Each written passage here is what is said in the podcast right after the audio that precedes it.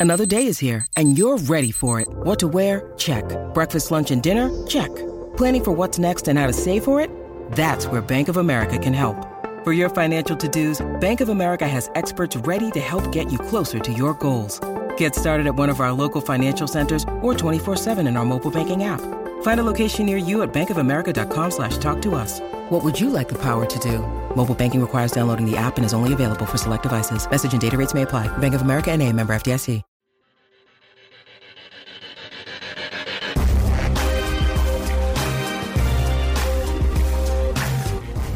And we're back here on Inside Black and Gold. Don't look the Saints lost again. Just kidding. Um, hit the subscribe button wherever you get your podcasts.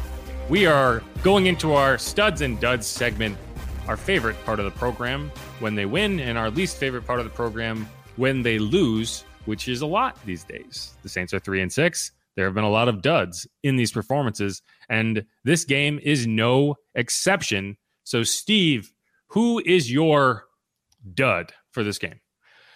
Well, he's a guy that's been in my duds before, then got elevated last week into a stud, but now back in the dud list for me is offensive coordinator Pete Carmichael Jr. I don't know what the heck was going on this game, and I don't know if he was either. Honestly, just between uh, the the looks he was giving this squad, and I understand that the Baltimore front was obviously making the run game a lot more difficult. But again, just what happened to Taysom Hill uh, just seems improbable and likely and ridiculous that he's so limited in this offense when he's definitely a spark when he's on the field. I think I feel it, you feel it, the fans feel it.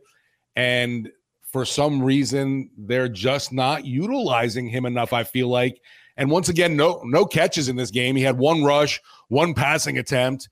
Uh, I'm wondering if that rib injury is still something that is an issue.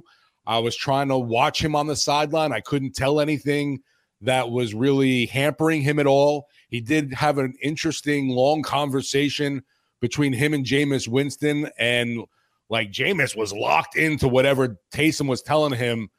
And I was trying to eavesdrop, but could not make out anything. Uh, but to me, yeah, Pete Carmichael Jr. just inexcusable for the misuse of Taysom Hill and just play calling overall. I thought was abysmal. Yeah, I mean, Taysom wasn't on the injury report all week, so right. you know, there, if if he was dealing with something heading into the game, they did not report it, um, and so I think he was fine. There was that play. Remember, he he kind of lowered his head and took on the tackler, and I'm wondering, did he do something on that play to re-aggravate it? No, I, but I mean, it was from the start of the game. Like it, it's the first drive of the game. You face third and one.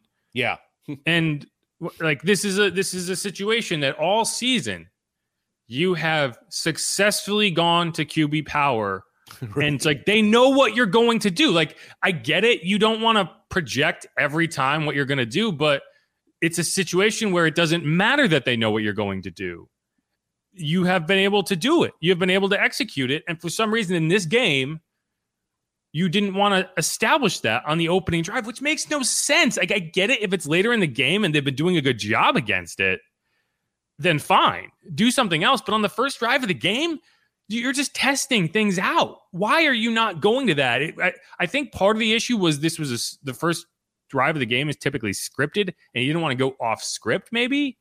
But you ran Alvin Kamara into an 11 man box. And if you're going to run into an 11 man box, don't you want to have 10 blockers?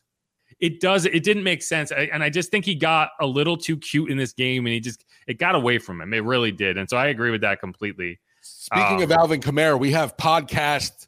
I won't say breaking news, but new news. The uh, transaction wire has come out, and apparently the Saints have worked out free agent running backs Derrick Gore Antonio Williams and Jaquan Hardy after releasing Jake Funk from the practice squad. Is that Frank's son? That's a great question. I'll have to look that up because I am not familiar with I'm, Derrick I'm, Gore. I'm pretty sure it is. Played college football Louisiana Monroe and Alabama. No, all Gores are not related, Jeff. It's Derrick Gore, Frank Gore's son.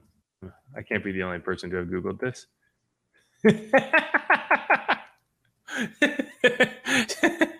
I need to share my screen so you can see the actual result that came up.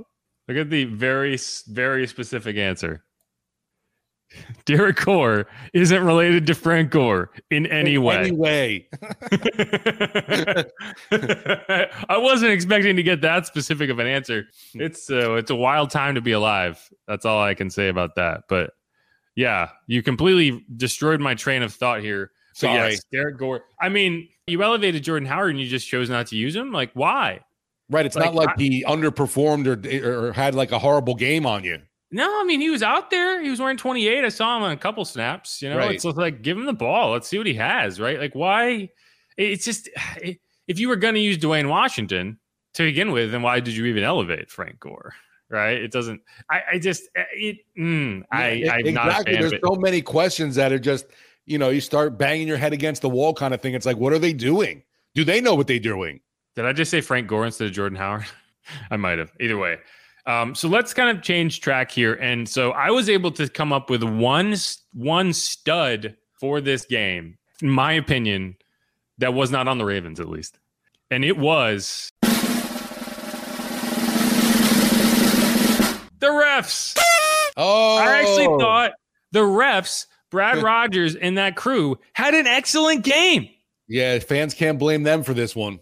No, I thought they were fantastic. There was two really close calls that they got right on the field, like that fumble by Andy Dalton or the, the Right. non-fumble. Like I, I, I would have bet money when I saw it live that he did not hold on to that ball, Same but he here. did. He must have the strongest hands. Like the, that's one thing I came away impressed with from Andy Dalton. Is his grip strength is fantastic. So I have no idea how he held on to that ball over his head with one hand as he was getting hit, but he did. And the refs got it right on the field. And if they had gotten that wrong, it would have been difficult to overturn because it was so close. But they got it right, so it was easier. The Juwan Johnson touchdown again, they got that right.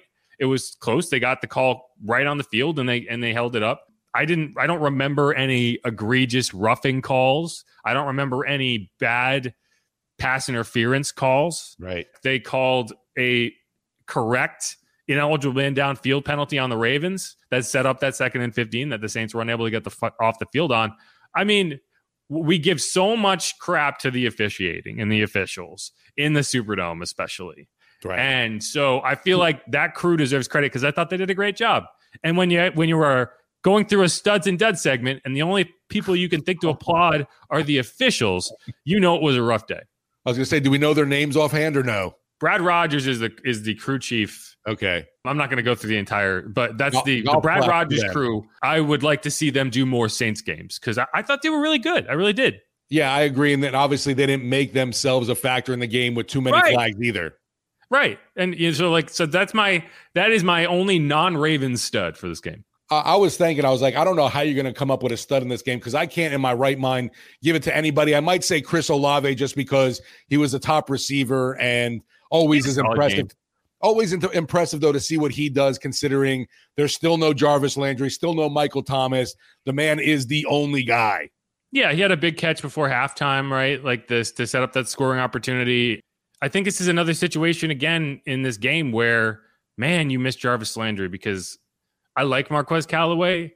I don't want Marquez Callaway to be the guy I'm throwing to in that pivotal moment at the end of the first half. Because I think that that's, you know, while Andy might have been able to put a ball on him a little better than that, you still got to go make that catch, right? Like I think he jumped a little too early. He didn't track it through the air very well. And yeah, you just got to go high point that ball and catch it. You know, Jarvis probably catches it with one hand. Yeah, we see that all the time in practice, him messing right. around. Um, and so like that's the frustrating thing is you know you you brought in the wide receivers that you feel like are able to do the job, and you are still seeing Marquez Callaway in those moments. And I, I I saw a lot of people after the game trashing Marquez Callaway and saying, "Man, he's he's terrible." And it's like, no, he is what he is. Hmm. Like you, there's a reason that you didn't want to go into the season with him as your wide receiver too, right? Like he's a solid depth receiver, but he is a depth receiver. He doesn't block very well. That that is something that is is bugging me about Marquez more than anything else. That that Dwayne Washington reverse from Taysom Hill. One of the reasons it didn't work was that well, Marquez first of all was asked to block two people, but he didn't block either, and they both got through. And so like when you're a running back and you're one on one with somebody, that's usually advantage running back. You can make a guy miss when you're when it's two on one. You're not going to be able to do that. and it was, that was the case because Mark Marquez Callaway couldn't land his block. So he's probably on my dud list as well. I will say I was disappointed not to see uh, Adam Trautman really do much. I was hoping that one catch, re-. Yeah, one catch. I was hoping his return to the lineup would add a little more boost to this offense, but still not a much from the Trout man. No, Fishman did not do the job. Another dud for me, hmm. Rashid Shaheed. Yeah, I gotta go. I agree with you. You know, it's it's tough because his role is limited, right? Like he doesn't do that much, but when your role is limited, you need to execute that role. Right. I, I feel the same way about Blake Gillikin all season. Like you only do one thing. You have to do it at a high level. And Rashid didn't do that in this game. He wasn't able to get up underneath Jordan Stout's um, opening punt, his first punt of the game. And, you know, I understand it came off weird. It was like a knuckleball. If you field that punt, that saves you 26 yards. Like we make a big deal about long returns. The to me, the bigger thing for a punt returner is saving yards. It is getting up and fielding the ball so it doesn't roll for 26 yards. And that was a big moment in that game. That's a big that's a quarter of the field. Um, and so he wasn't able to do that. And that's the thing. When you are a return specialist, now if this is if this is Jarvis Landry going back there, if this is Chris Olave going back there, that's one thing, right? This is a return specialist. There's a reason he's not that heavily incorporated into the offense because he's a return specialist. And so that that's what bugged me. And he he almost he almost muffed another one. I think he was having a hard time tracking Jordan Stout's ball in the air. And you know maybe this is a something you give credit to Jordan Stout for. Maybe he has this weird kind of screwball kick.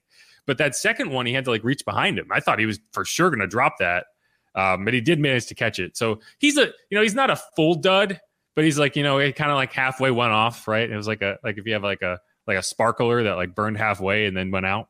No, and then seeing him trip again, obviously you're like, come on, what's going on? You need to. He had a decent. He had one decent return in the in the return game. I thought he had like a 14, 15 yard return. But yeah, I mean, it, it's the it, you know I want to see the like like the big returns are great, but you have to nail the small details before you get to the big details, and I think that's where you missed it. So he's on and, my list. And to me too, you mentioned Blake Gillikin there as well. What's happened to him since that booming 81 yarder in Green Bay in the preseason? We haven't seen that at all translate into the regular season. He's been a non factor. I mean, um, he did get drug tested after that. So wait a minute, conspiracy? but he passed the test. just getting drug tested is what was what took away his powers. Yeah, Honestly, I don't, I don't know. It just it's it was amazing because we were all obviously you know giving him his flowers for that huge punt in the preseason, but we haven't seen it at all, and he punts in a dome. Maybe he started taking steroids because he figured he wasn't going to get tested again, and that's just thrown off his balance. It's bulked him up too much. Because like, hey, once you get drug tested, you you know you should feel free and clear, right? You're not going to get drug tested again for a little while. And I'm guessing he had family and friends there because you know pregame you see folks on the sideline, and I saw a Blake Gillikin jersey and wow. and a Blake Gillikin jacket. I mean, he hasn't had a ton of bad punts. Like the only real shank I can remember was against the Bengals, but they just you know he was elite last year. Yeah, he has not been this year. He has not influence the results of games in any way. He has not been able to flip field position. He has not been able. I can't remember a single kick from him getting downed inside the 10 yard line. Like not not the three, not the five, the 10. I, I don't I don't know if he's had one this year. No, I can't think of any offhand this season either. Those are the types of punts that can change a game because you know if the defense does its job, you you know you have a huge advantage there, and you can you know a lot of it. I would love to see the numbers. I don't have them in front of me, but I guarantee you, if you if you looked up like drives that start from the 20 versus drives that start inside the 10, the percentage of three and outs skyrockets. Hmm. because when you're that close to your goal line, you have to be careful. And the defense also, you can play aggressive because you're not worried about, oh, yeah, he's not going 95, 95 yards down the field, right? Like he's not going to sit back in that pocket and wait for somebody to get out. So you can be a little more aggressive. And but when you're at the 20, you don't have to worry about that. And and that's the frustrating thing because you felt like special teams was going to be a significant advantage for the Saints. And at best, it's been a non-factor. I'm actually um, surprised. I'm looking at this. They have inside the 20, and he's had 12 kicks this year inside the 20. Has he really? I, I know. I'm surprised by it as well. Seven at home, five away. Jeez. I don't remember any of them. He had two last night inside the 20. Inside the 20, yeah. Well, so yeah, he had one that there was that drive that we were talking about where the Ravens were deep in their own territory, but it still wasn't inside the 10. I think they right. got it at like the 16. And so, yeah, I mean, I, I, think that's similar. Like, that's basically a touchback.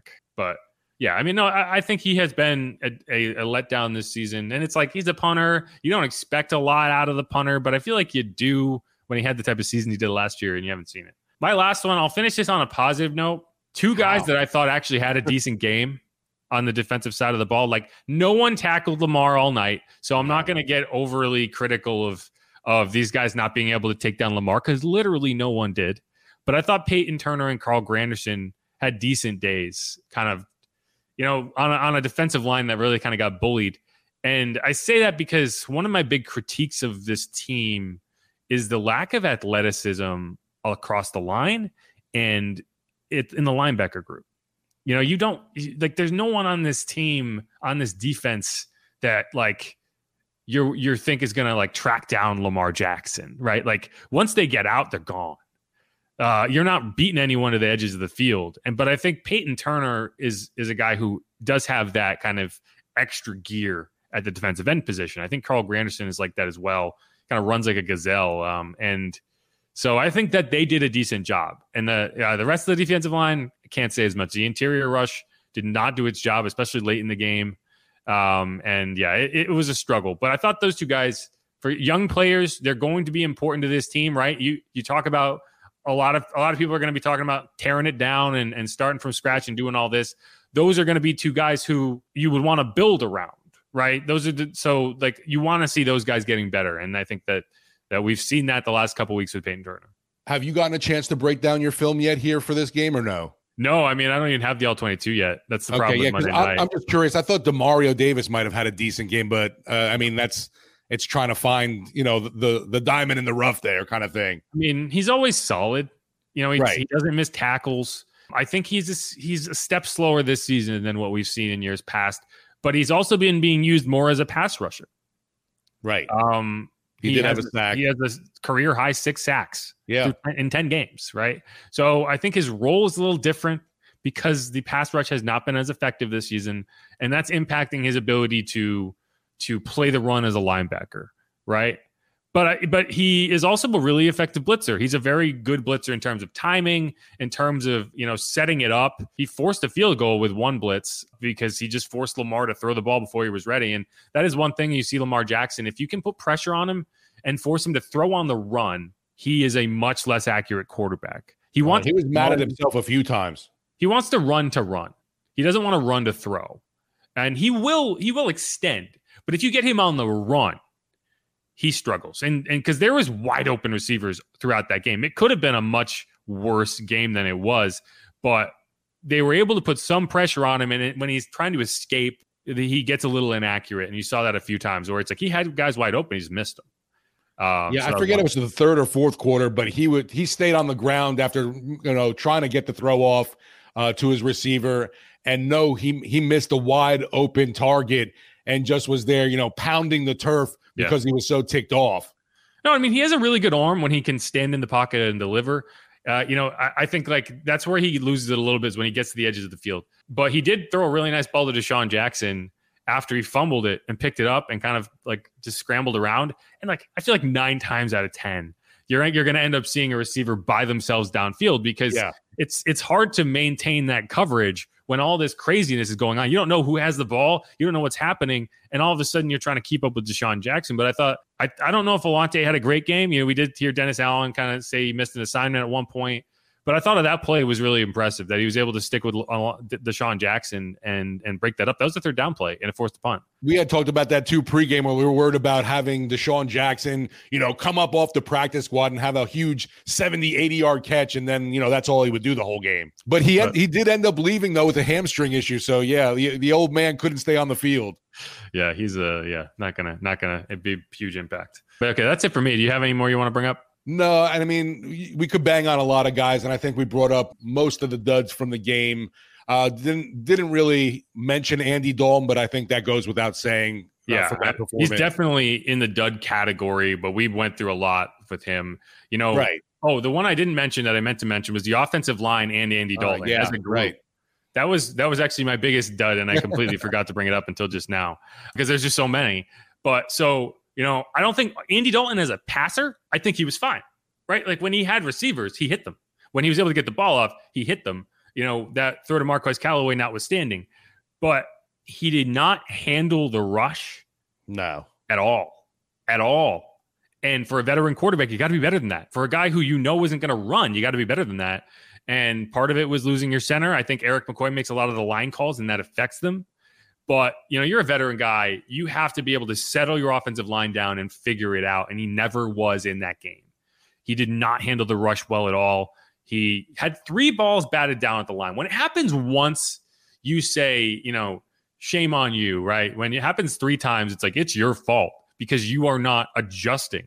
I think Tom Brady used to do this drill where they would like literally stand there with tennis rackets Yeah. and he would try to throw it and they would try to bat it down, you know, because that's something you have to to be aware of as a quarterback when you, you can't just you can't just throw it like two inches over the shoulder of a defensive lineman and expect him not to react to it. And once it happens twice, you should be on high alert for it. And, you, and then the third time, end of the game. And so, like, that's something, you know, again, it's like these are things that you would expect a veteran, savvy, you know, quarterback to to be prepared for. And it just didn't seem like he was in that game. Like, he looked rattled. And, Yeah, you know, we, like we said, he was getting hit hard. Maybe he was dealing with a little bit of an injury by the end of that game, but he just, he didn't look good. No, and what a difference a week makes. How bad is that Raiders team after seeing Yeah. what the Ravens did coming in? Oh my lord. yeah, we want to talk about the Saints being bad. Man, the Raiders, oh gosh. Like they're in a new city. They just moved to Las Vegas, right? They can't afford to to like the Saints are entrenched. The Saints have a fan base. The Saints fans aren't leaving. They might get mad. They might say, you know, I'm not mad, I'm just disappointed, but they'll also be mad. They they don't the, the Raiders don't have a fan base in Las Vegas yet. They have to earn that. They're No, not the, doing the it. hockey team might be drawing more than the Raiders right now. Right, right, right. They're going to try to add an NBA team because they're like, man, this football stuff isn't stuff. But yeah, the so yeah, the Raiders are bad. Like the Raiders are so bad. How bad are they? The Raiders are so bad that they tricked you into thinking the Saints were going to win more than one game the rest of the season. Oh man, they definitely tricked me into thinking a, a two-game win streak was possible. Oh, crazy, right? Who, who's ever going to get that? So that's a good segue into the final segment, which is we're going to kind of recap. It's going to be a quick one. We're going to kind of reset and talk about the final eight games and where we expect to see some wins. You're listening to Inside Black and Gold. I'm Jeff Nowak alongside Steve Geller. Subscribe.